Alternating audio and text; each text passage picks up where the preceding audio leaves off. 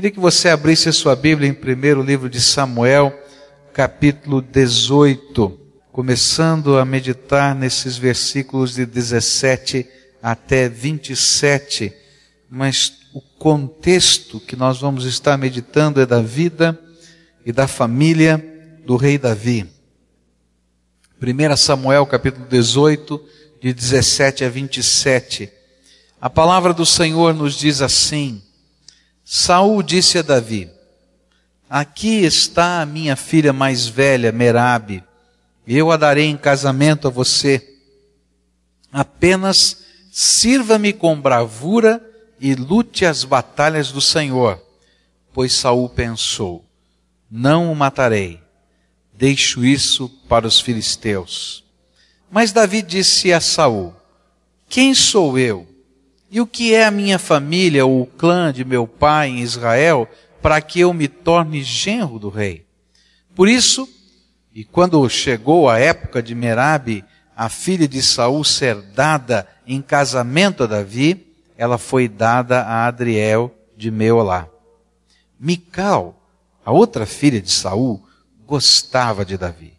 E quando disseram isso a Saul, ele ficou contente e pensou: eu a darei a ele para que ele sirva de armadilha, fazendo-o cair nas mãos dos filisteus.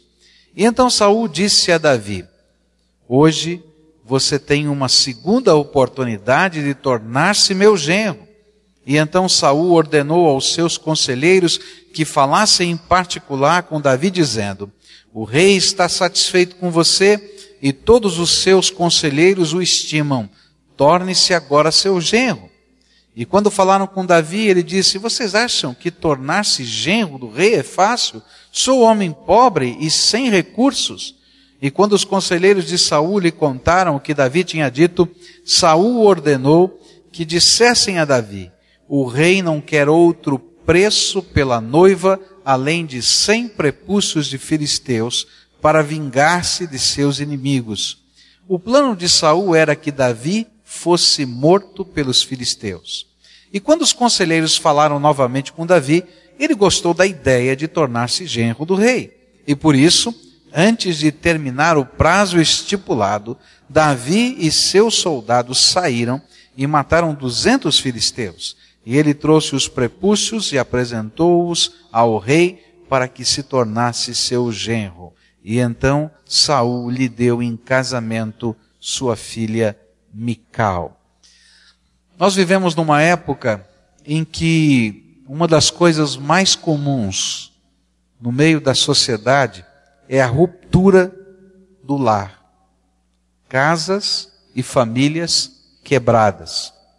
Eu estava num retiro e o pastor Silvado era o preletor naquele retiro, e o Silvado gosta muito de pegar as tiras de jornais e fazer cópia das tiras de jornais e colocar nas transparências é, com aquelas piadinhas, né? E tinha uma piadinha que eu não vou saber contar muito bem, né? Porque não, não, não é minha praia esse negócio, mas é, era interessante. Eram alguns garotos conversando, falando sobre a família. E um dizia: Eu vou visitar o meu pai na casa de não sei quem, que é parente de não sei que lá, e daí de repente dava um rolo danado para dizer dessa família de hoje, que o pai não mora com a pessoa, mas que mora o companheiro da mãe, e que não é o pai, mas que ele também tem filhos, e esse aqui não é irmão, e que mas também vive como irmão, e de repente aquela confusão toda naquelas tirinhas, representando o que é a família hoje no Brasil e no mundo. Eu me lembro de uma tarde no gabinete pastoral, onde uma pessoa após a outra, que eu atendi, três pessoas no decorrer daquela tarde, eles vieram falar a respeito da falência da sua casa, da falência da sua família. E isto é um problema que atravessa todas as fronteiras. E eu queria olhar para o homem Davi e para sua família e queria pensar um pouquinho nesse casamento de Davi e como esse casamento ele foi quebrado, ele foi arrebentado por circunstâncias que não tinham a ver com o coração. A palavra de Deus vai dizer que Mical era apaixonada por Davi. A palavra de Deus vai dizer que Davi teve o seu coração enternecido por essa mulher e se apaixonou por ela. Mas à medida que a gente vai estudando a história de Davi e Mical e da família de Davi, a gente vai descobrir outra coisa que está acontecendo muito nos dias de hoje. Homens, pessoas de sucesso, todavia com a família arrebentada. Você conhece gente assim? Gente bem sucedida nos negócios, gente bem sucedida na profissão, nos estudos, mas arrebentada no contexto dos relacionamentos familiares. Eu queria contar essa história para você. Saul era um homem mal intencionado, ele tinha ciúmes de Davi. E Saul tinha ciúmes de Davi e planejava e intentava matá-lo. Tentou matá-lo duas vezes jogando a sua lança nele.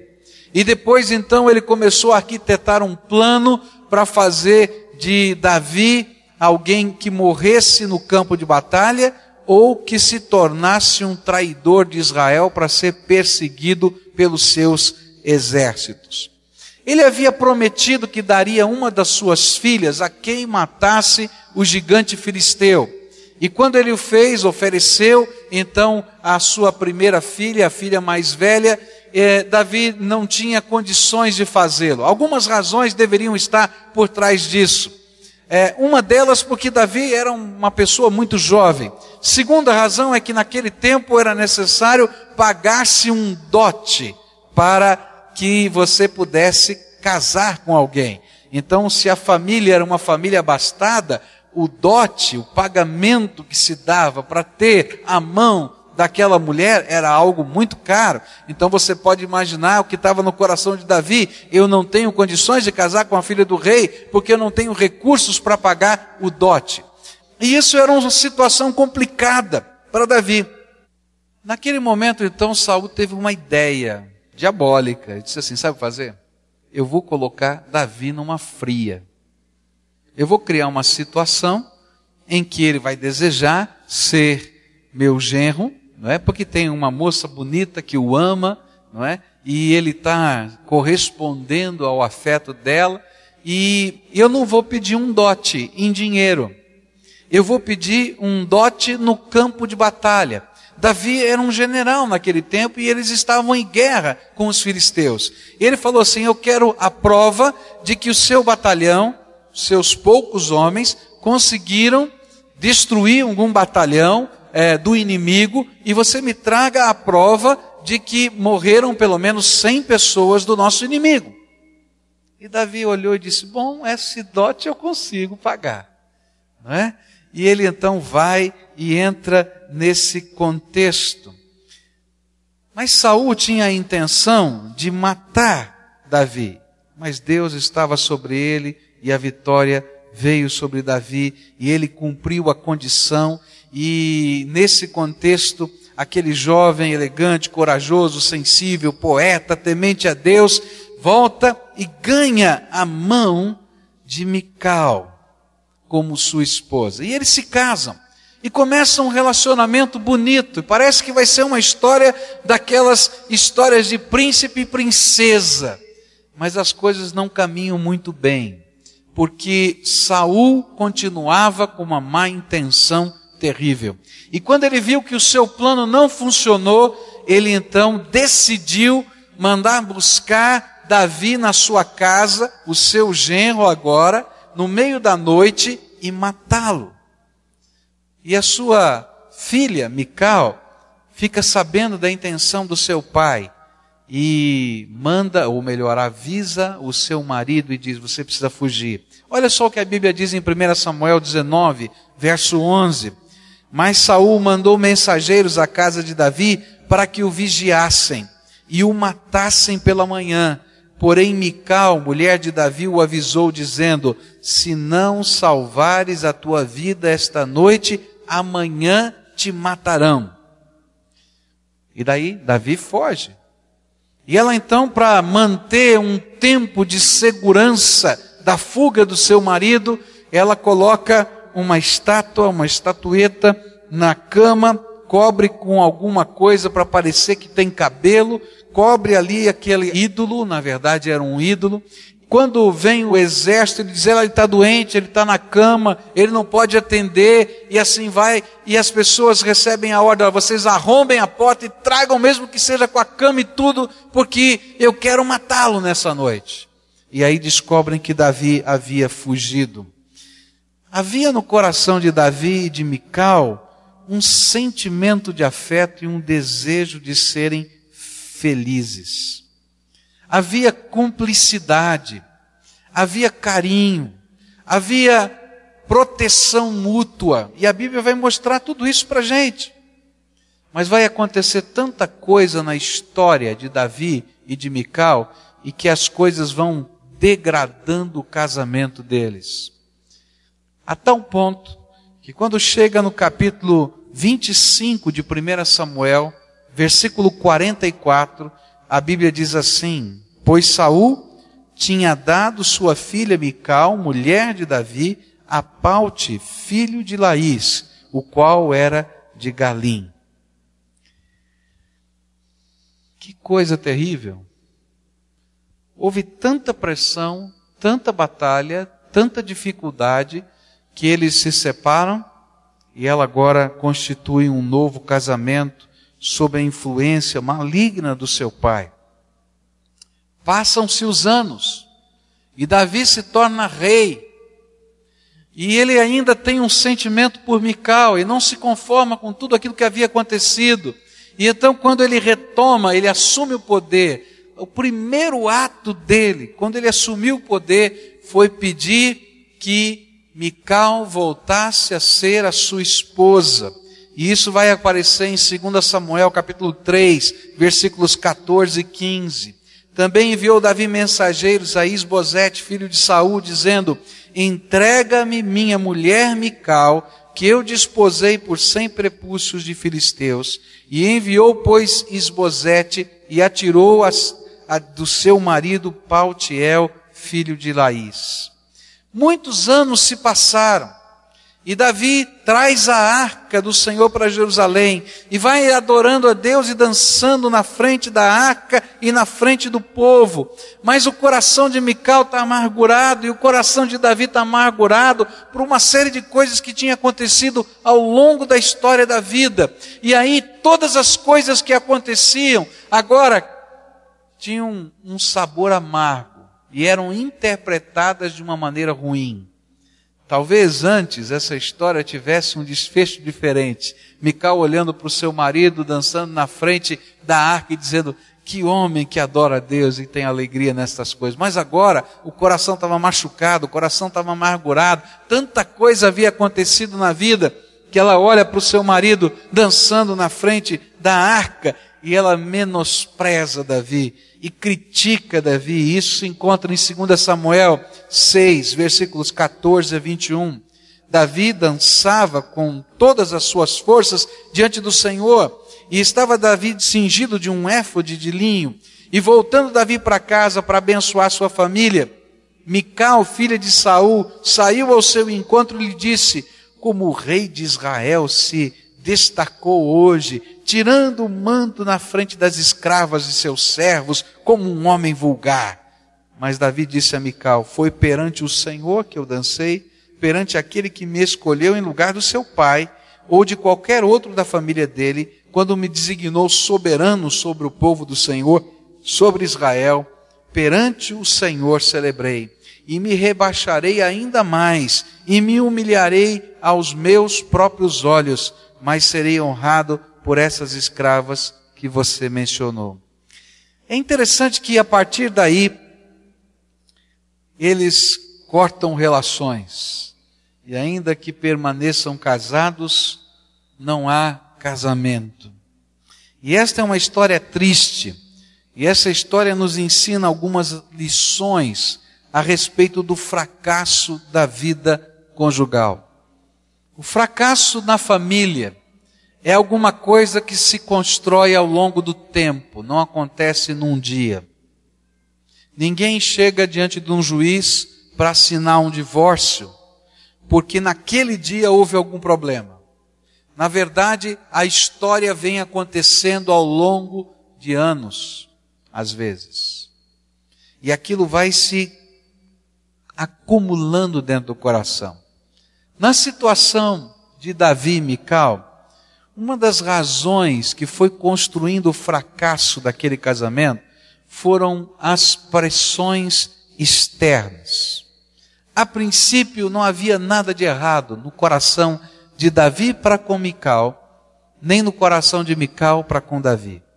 O que existia era uma grande pressão e uma grande influência exercida pelo rei Saul, exercida pelo pai de Mical, exercida pela posição na corte, exercida pelas expectativas das pessoas que estavam ao redor. E tudo aquilo foi uma coisa tão intensa, tão intensa, que foi quebrando aquilo que havia de bonito dentro do coração de Davi e de Mical. Eu quero dizer que a mesma coisa acontece hoje em dia, meus queridos.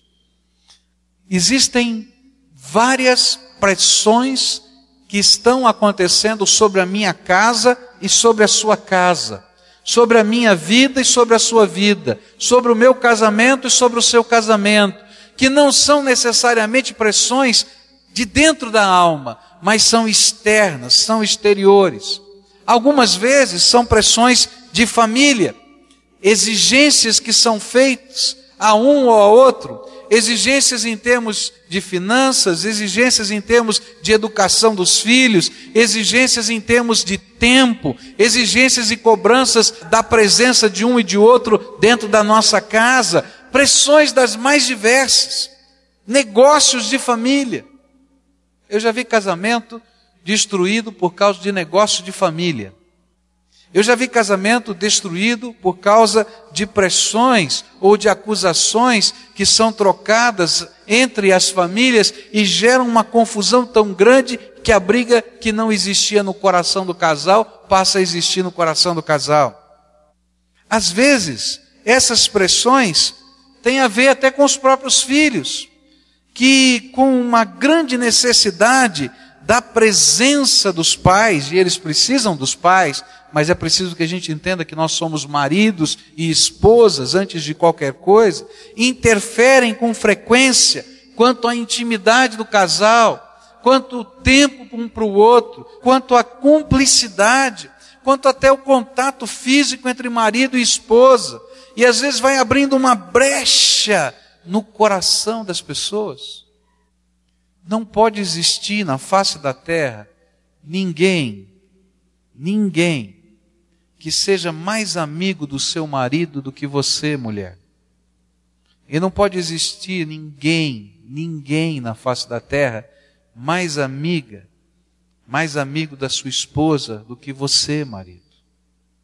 E se dentro de uma família a gente não aprende a conversar e a ter cumplicidade e abrir o coração e a gente permite que as pressões da vida de tal maneira minem tudo isso, o que vai acontecer é que o casamento vai ser deteriorado no tempo.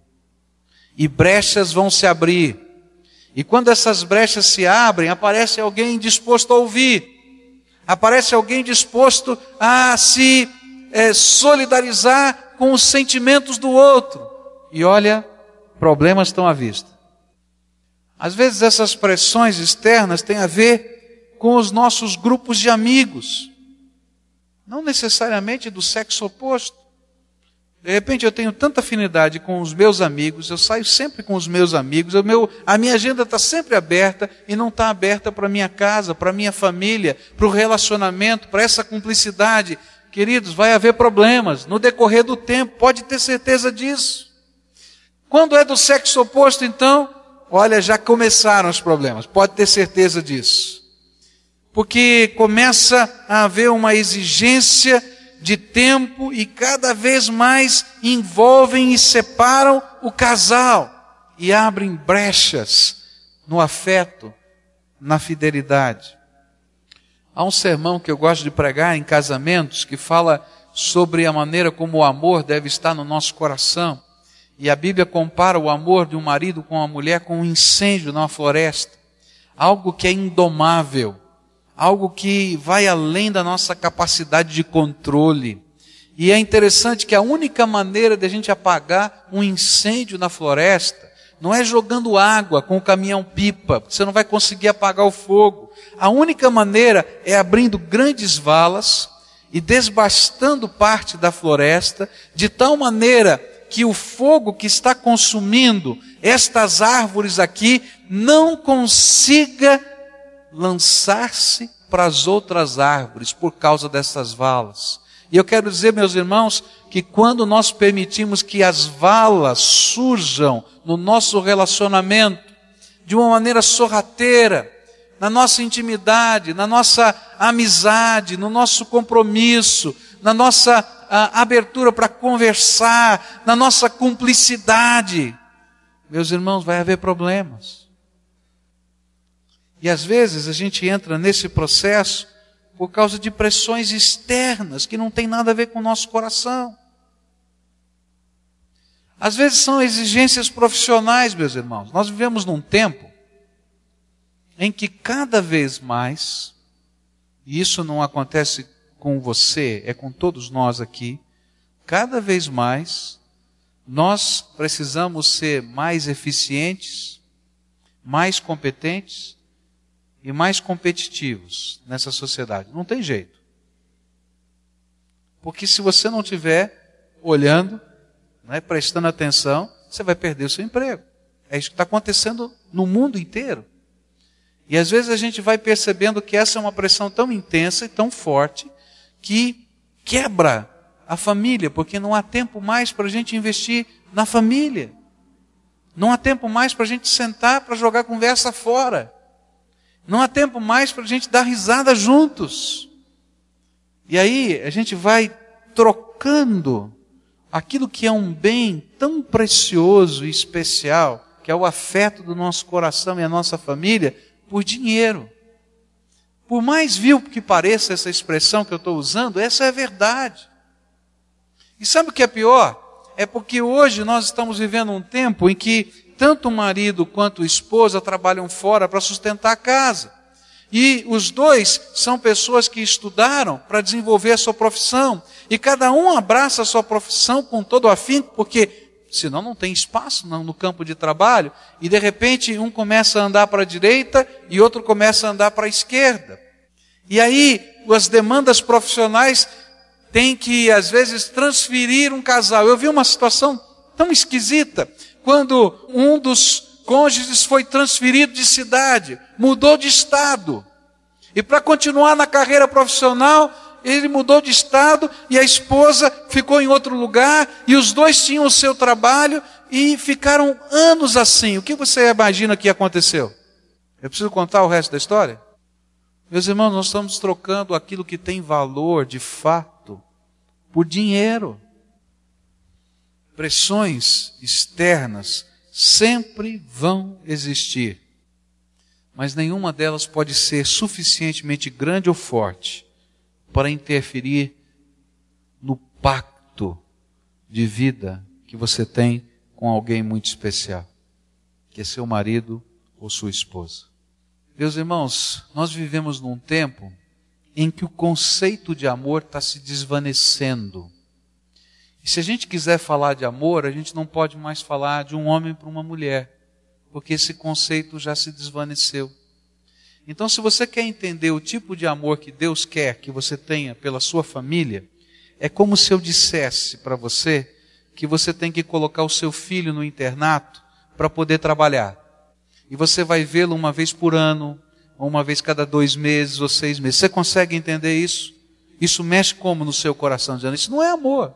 Meus irmãos, a mesma coisa vale para toda a família, não só para um filho, não só para uma filha. Deus quer que o nosso amor seja uma coisa tão séria, tão comprometida, que a gente possa dizer: Este é o bem maior que Deus nos deu. E vou dizer mais: o tempo vai passando, os nossos filhos vão crescendo, eles vão se casando, e sabe o que vai sobrar dentro de casa? Você e sua mulher. E se você não investir durante esse tempo de vida, de juventude, nesse relacionamento, o que é que vai sobrar no futuro, querido?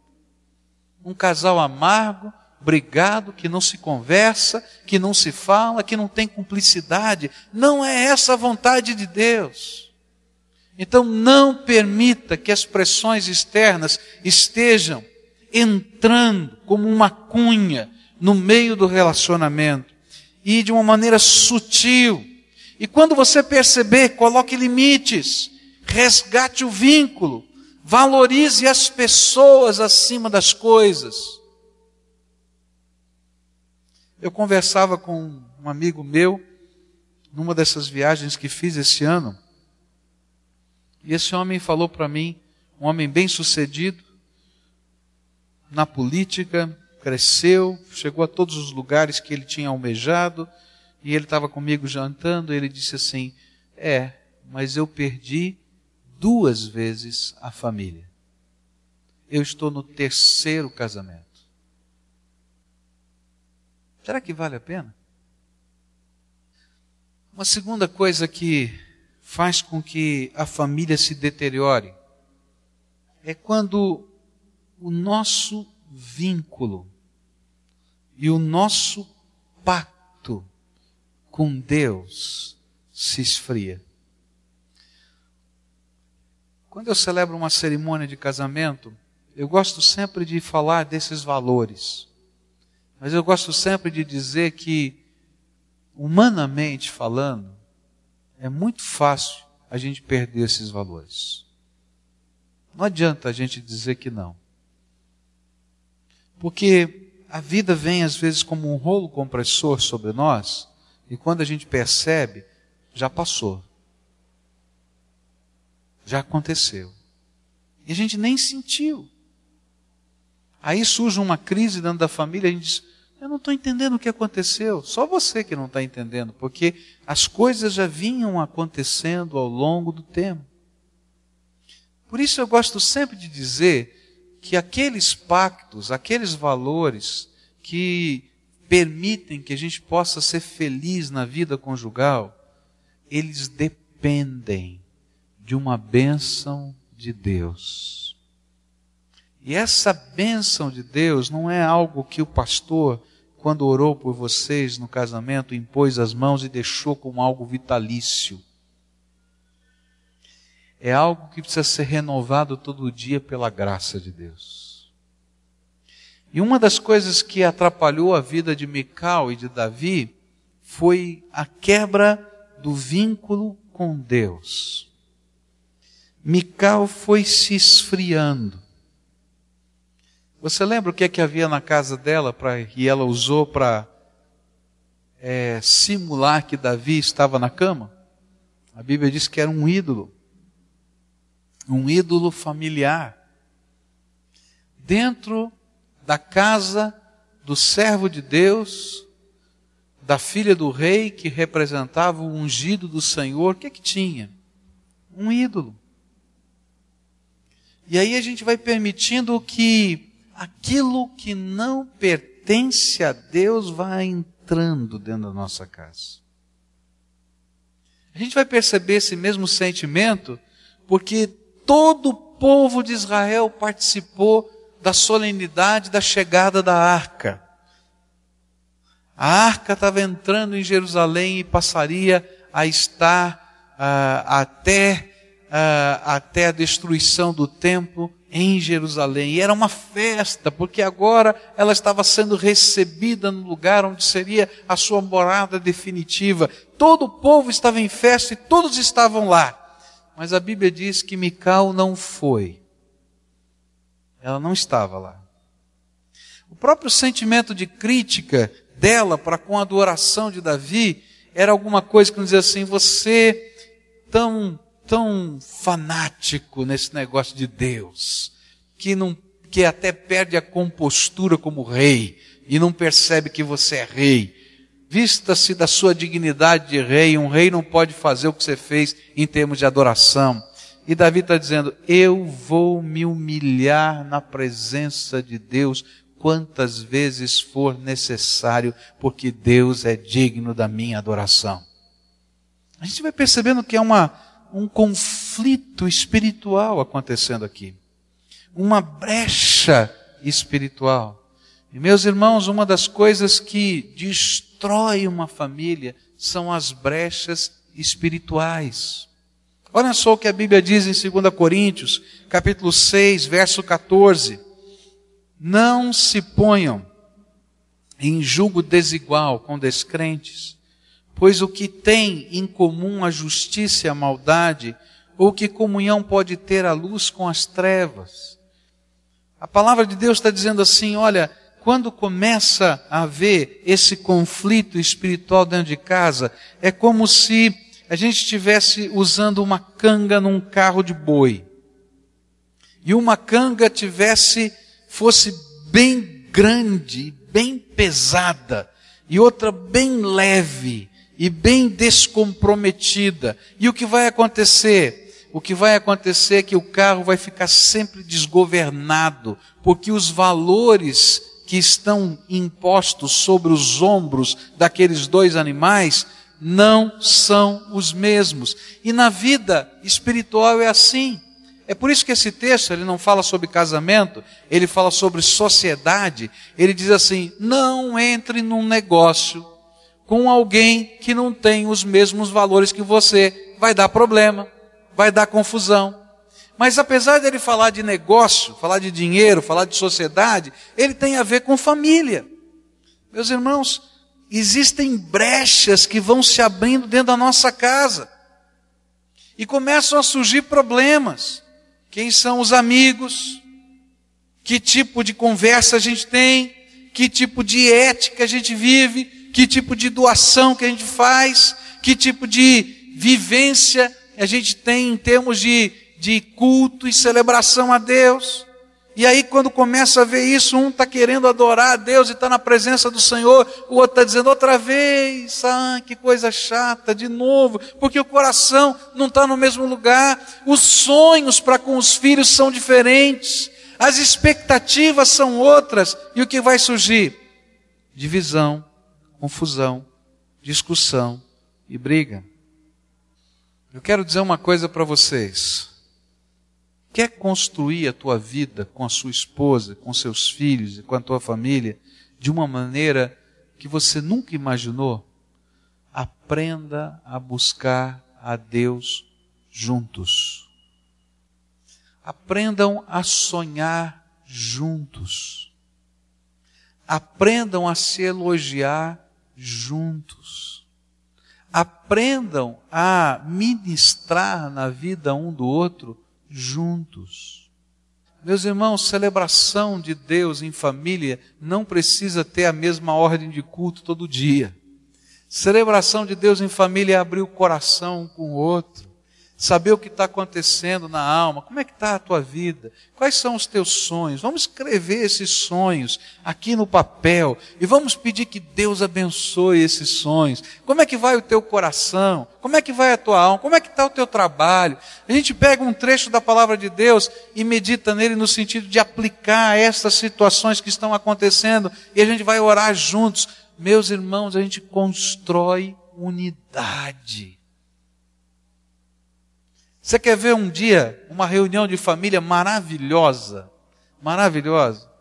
Você reúne a família e nesse dia é proibido criticar. Se alguém falar alguma coisa, paga alguma coisa de prenda lá no meio. Vai pagar o mico que a gente disse, né? Vai ter alguma brincadeira com ele. Até isso vira brincadeira. Falou alguma crítica, entra na roda e vai ter que pagar uma, uma tarefa. Ah, o pessoal já, já entrou na brincadeira com a gente. E aí a gente vai dizer quais são as coisas preciosas que nos abençoam na vida do outro, na vida do papai, na vida da mamãe, na vida do filho, na vida do irmão. Meus irmãos, quando a gente começa a ouvir aquilo, não vi ainda família que não chorasse. Chorasse de alegria, de prazer, e aí abraça, beija, sente aquela unidade gostosa. Gente, é isso, é celebrar. É celebrar a vida, é celebrar a cumplicidade, é celebrar a bênção e os valores de Deus dentro da nossa casa. Quando esses valores começam a se deteriorar, a nossa casa se deteriora. E vou dizer mais: tem muito crente que nunca vai ganhar o seu querido para Jesus. É duro dizer isso, né? enquanto você for um pregador para sua família, você não vai ganhar ninguém para Jesus. Se tem uma coisa irritante dentro de casa, é ter um pregador dentro de casa.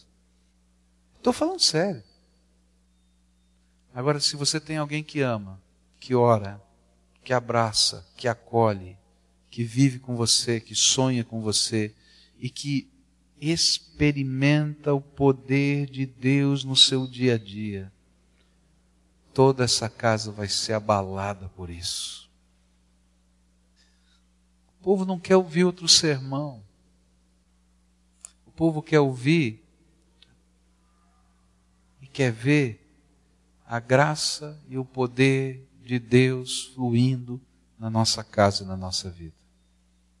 E quando a gente começa a orar junto, e quando a gente começa a compartilhar junto, e quando a gente começa a celebrar junto, e quando a gente começa a criar pequenas tradições que são marcantes para a nossa vida e para a nossa história, nós permitimos que isso flua naturalmente. A palavra de Deus é tão sábia, tão sábia, que fala sobre o ensino dos pais para os filhos em termos de fé. E é interessante que quando a Bíblia fala sobre isso, ele diz assim: andando pelo caminho, fazendo as coisas do dia a dia, né, trabalhando, servindo, inculca no coração dos teus filhos o temor do Senhor. E a Bíblia diz: sabe como é que isso funciona? Você está jogando bola, você está lavando um prato, você está fazendo comida, você está festejando, você está brincando. Aproveita esse tempo e inculca a graça de Deus e a misericórdia de Jesus e o amor dele no coração da sua família. Não é tremendo? Outra coisa, quando a Bíblia fala sobre família voltada para Deus, ela sempre mostra pequenas coisas que se tornam celebrações. Como Deus é sábio, sempre culto no Velho Testamento é festa. É uma coisa linda da gente ver. Quando fala, por exemplo, da Páscoa, a celebração da Páscoa judaica era fazer uma comida diferente, esquisita, estranha, não é? E tinha um cerimonial. Tinha que perguntar: por que nós estamos comendo essa comida esquisita? E aí então tinha todo um recitativo para fazer, contando a história da Páscoa. E aquilo virava brincadeira e festa. Quando se fazia uma oferta de louvor ao Senhor, sabe o que se fazia? Um churrasco. E ninguém podia fazer uma oferta de louvor ao Senhor e comê-lo sozinho. Tinha que convidar a sua família, as pessoas mais próximas. E sabe o que fazia? Dizer assim: olha, nós estamos aqui fazendo uma festa. E nós estamos aqui para celebrar uma bênção de Deus. E você veio aqui convidado para comer esse churrasco. Porque Deus tem feito isso, aquilo, aquilo outro. Gente, adorar a Deus no contexto da Bíblia é celebração, é festa. A nossa família precisa ser uma celebração de bênção de Deus. Celebrar o amor, celebrar a unidade, celebrar o companheirismo, celebrar a vida, celebrar a, a força, celebrar a, o apoio mútuo. E a gente deixa sementes enquanto faz isso. Cuidado com as pressões externas, as cunhas que vão entrando. Mas cuidado com as pressões internas, valores que vão nos separando. Quando uma família resiste às pressões externas e conserva a unidade dos valores, a bênção de Deus na nossa casa. Terceira e última coisa que eu queria olhar na experiência de Davi e Mical. Houve uma terceira razão porque esse casamento quebrou-se de uma maneira tão pesada e difícil. Foi o fato de ter surgido na vida de Mical uma outra pessoa, um homem chamado Pauti. E Davi enviou mensageiros a Isbosete, filho de Saul, exigindo: entregue-me minha mulher Mical, com quem me casei pelo preço de cem prepúcios de filisteus. E diante disso, Isbosete mandou que atirassem do seu marido Paltiel, filho de Laís. E diz a Bíblia que enquanto Mical ia sendo levada pelo general, porque havia uma, uma batalha, Esbozete tinha sido nomeado rei, e Davi também sim, tinha sido nomeado rei, então houve um acordo de paz entre os dois, e Mical foi entregue. Paltiel vinha chorando atrás dela. Você pode imaginar essa cena? Mical, não vai embora. Mical. Ela volta para o seu marido, mas o seu coração não volta. E o pior é que do outro lado também havia acontecido isso. Davi havia se apaixonado por uma mulher chamada Abigail, que também era nesse momento sua esposa. E Mical chega e descobre que tem uma mulher chamada Abigail ali na sua casa. Eu queria dizer para você que toda vez que a gente começa a brincar com os nossos sentimentos, a gente abre brechas que vão acabar com a nossa casa. Toda ânsia pela novidade, ela pode gerar uma grande destruição dentro da casa.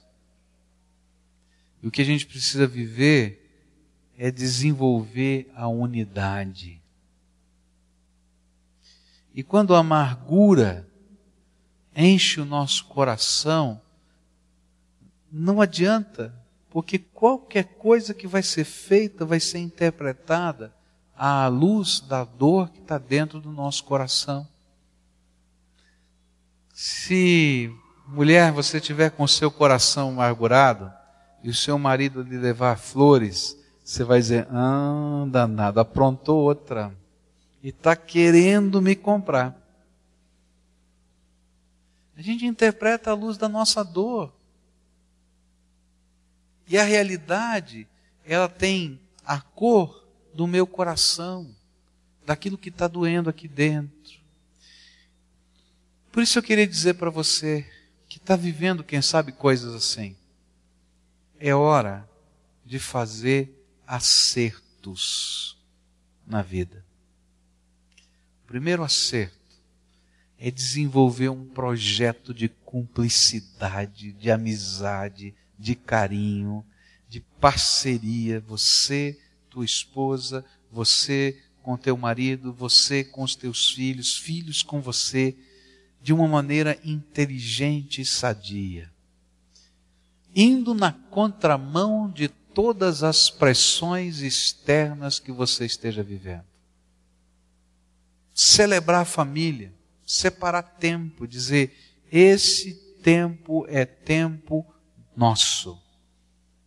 Não importa o que aconteça, esse tempo é nosso. Nós vamos celebrar juntos a nossa unidade, a nossa família. Nós vamos brincar junto. Nós vamos dar risada junto. Nós vamos chorar junto. Nós vamos celebrar junto. Como nós somos carentes disso, gente. Como nós somos carentes. Segunda coisa, construa valores fortes sobre os quais você possa alicerçar a sua vida. A palavra de Deus precisa se transformar em valores práticos de vida. Não adianta eu saber decorar ou, ou saber decorar versículos da Bíblia e recitá-los eu tenho que contextualizar esse valor para a minha vida, para o meu dia a dia, para o meu negócio, para o meu relacionamento, pela maneira como eu falo, pela ética. E isso tem que ser algo da nossa casa e da nossa família. E quando a gente começa a viver isso juntos, a família tem uma força bonita e gostosa. E saia correndo de qualquer situação que tenha um prenúncio de que possa afetar o seu coração. Sai fora. Eu gosto do exemplo de José do Egito.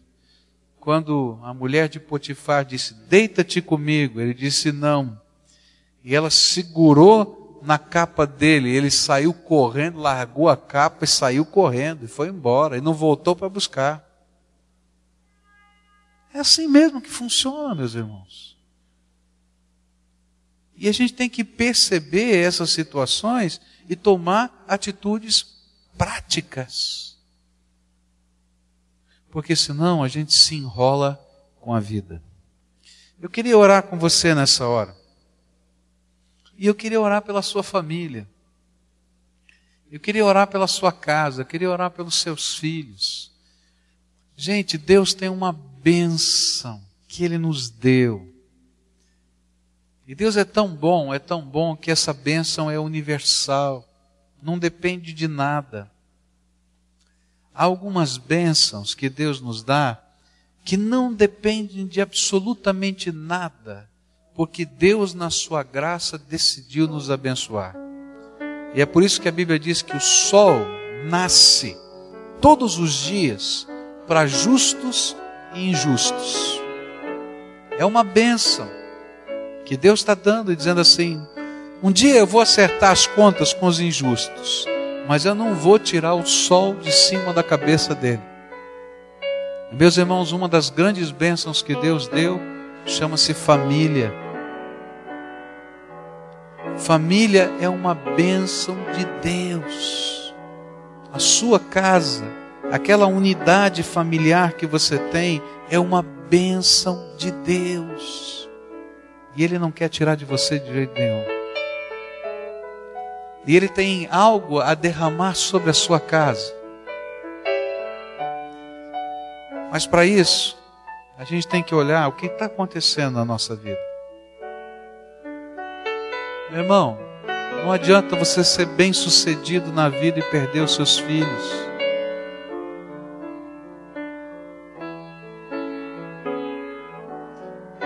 Como é triste a gente perder os filhos, queridos.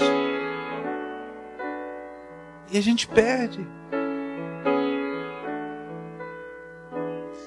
É triste dizer o que eu vou dizer, mas todos os especialistas dizem que quando a gente tem que tratar alguém que é dependente de drogas, a gente não pode tratar só o dependente, a gente tem que tratar toda a família, porque toda a família ficou doente. Meus irmãos, se isso está acontecendo na tua casa, toda a família precisa ser tratada, não só o menino, não só a menina.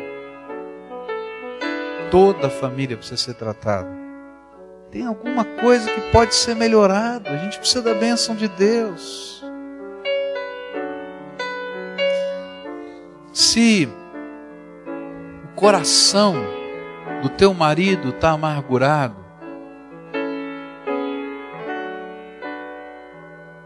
olha, alguma coisa boa pode acontecer nessa casa, através da tua vida, para que esse coração seja mexido e transformado pela graça de Deus. E você pode ser instrumento disso. Agora, marido, se o coração da tua mulher está amargurado, eu posso te dizer, como marido, que Deus quer usar a tua vida para abençoar o coração doído da tua esposa. Escreva isso, é verdade. A gente tem que parar da correria olhar no olho um do outro. falar da importância um do outro, se apaixonar de novo, celebrar. Mulheres, às vezes os homens são tão burros, perdão os homens aqui, né? Mas eu me incluo. Não percebem nada. Cego e tapado. Dá umas dicas bem dadas, tá? Prepara a festa Lembra do Velho Testamento? Prepara a festa. Deus te deu essa habilidade. Ajuda. A gente vai celebrar junto. Eu quero orar pela sua casa, quero orar pela sua família, quero orar pelo seu filho, eu quero orar pelo seu pai. Eu quero orar pelo amor. Amor, está entendendo o que eu estou falando? Amor. Não estou falando de sociedade, não estou falando apenas de viver na mesma casa, eu estou falando do carinho, do afeto, do redescobrir o olho, o semblante de alguém, de desejar o abraço, de sonhar com algumas coisas. É disso. E eu quero orar por isso na tua vida. Assim, hoje eu quero fazer algo diferente. E fala para cada um: olha, você é especial para mim por causa disso, disso, disso, disso, disso. E se for um bebê, como você está com um bebezinho dormindo no colo, mesmo que ele esteja dormindo, bota a mão na cabeça dele e abençoa e fala: olha você é abençoado de Deus por causa disso, disso. Eu, como teu pai, te amo por causa disso. A gente precisa ouvir, a gente precisa sentir. Isso é família, gente. Não deixa a cunha do tempo, do espaço, da pressão, dos valores quebrar a família. Isso é bênção de Deus para nós. Vamos orar juntos? Senhor Jesus, nós estamos reunidos aqui debaixo da autoridade do Teu nome tu és bendito e precioso. Como homem de Deus, como marido como pai, eu quero te pedir uma coisa, Senhor. Não permita que eu seja bem sucedido nas coisas do Senhor até, no reino do Senhor. E venha perder o que de melhor e mais precioso o Senhor me deu. Minha esposa, e os meus filhos. E que o Senhor possa me fazer o homem, o marido, o esposo, o pai, que possa ser uma bênção na vida deles, na intimidade do coração. Eu não quero ser uma bênção como homem público. Eu quero ser uma bênção como homem que anda, que corre, que faz, mas que precisa abraçar e ser abraçado. Me ajuda nisso, Senhor Jesus. Mas eu quero orar pelas famílias que estão aqui, em nome de Jesus. Nós vivemos num tempo, Senhor, em que a família não tem sido valorizada como um bem.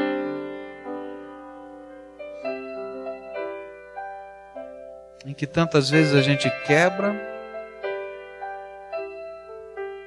e imagina que reconstruir é começar uma nova família, e a gente começa a segunda, a terceira e a quarta, e tantos estão assim. sem perceber que pelo caminho a gente está deixando gente ferida, gente magoada, gente triste, gente angustiada. Abre os olhos do teu povo em nome de Jesus. Pai, muda o conceito de sucesso, Pai. Porque hoje em dia Sucesso é você ter N títulos colocados na parede. Sucesso é você ter dinheiro. Sucesso é você ser aplaudido na sociedade. Jesus, muda esse conceito para que a gente entenda que sucesso é a gente saber amar e ser amado. Sucesso é investir a nossa vida nas pessoas mais significativas que a gente tem. Jesus, dá-nos o verdadeiro sucesso, uma família abençoada. Pai, nós vivemos um tempo em que os homens, homens, têm perdido seu papel de serem sacerdotes da casa. E a casa, Senhor, anda tantas vezes acéfalo tanto na liderança quanto na vida espiritual, porque nós, homens, não temos assumido nosso papel. Nós pedimos perdão por isso. Mas eu quero te pedir, Pai, em nome de Jesus, faz-nos, Senhor, os sacerdotes da nossa casa. Não aqueles pregadores chatos, ranzinzas, mas aqueles, Senhor, que a semelhança do que acontecia no Velho Testamento, fazem do culto uma festa e fazem da fé a celebração da vida no poder do Espírito Santo. Ajuda-nos, Senhor, a transformar a nossa vida, o nosso encontro, a nossa casa, a sala, a sala de jantar, a cozinha, no lugar, Senhor, da convivência, do sorriso, e que mesmo quando nós tivermos partido dessa vida, as pessoas possam lembrar com carinho e dizer: que bênção, que bênção, que bênção eu carrego dentro do meu coração e ninguém pode tirar de mim. Ajuda-nos, Senhor. E se houver aqui algum casal, alguma família, algum pai, alguma mãe, algum irmão, alguma irmã que está vivendo, Senhor, a dissolução da casa, tanta dor, tanta amargura, tanta marca, tanto sofrimento. Eu quero te pedir, Senhor Jesus, Senhor Jesus, tem misericórdia, Jesus, tem misericórdia, Jesus. E Senhor, quebra toda dureza de coração e começa algo novo, algo novo, Senhor. Se é necessário perdão, então dá a graça para esse perdão. Se é necessário, Senhor, mudança, que haja mudança. Se é necessário quebrar vínculos que estão errados, dá agora, Senhor, um comando de autoridade que toda algema de Satanás seja quebrada em nome de Jesus. E que a casa do teu povo seja lugar da bênção e morada da paz. É aquilo que nós oramos em nome de Jesus. Amém e amém.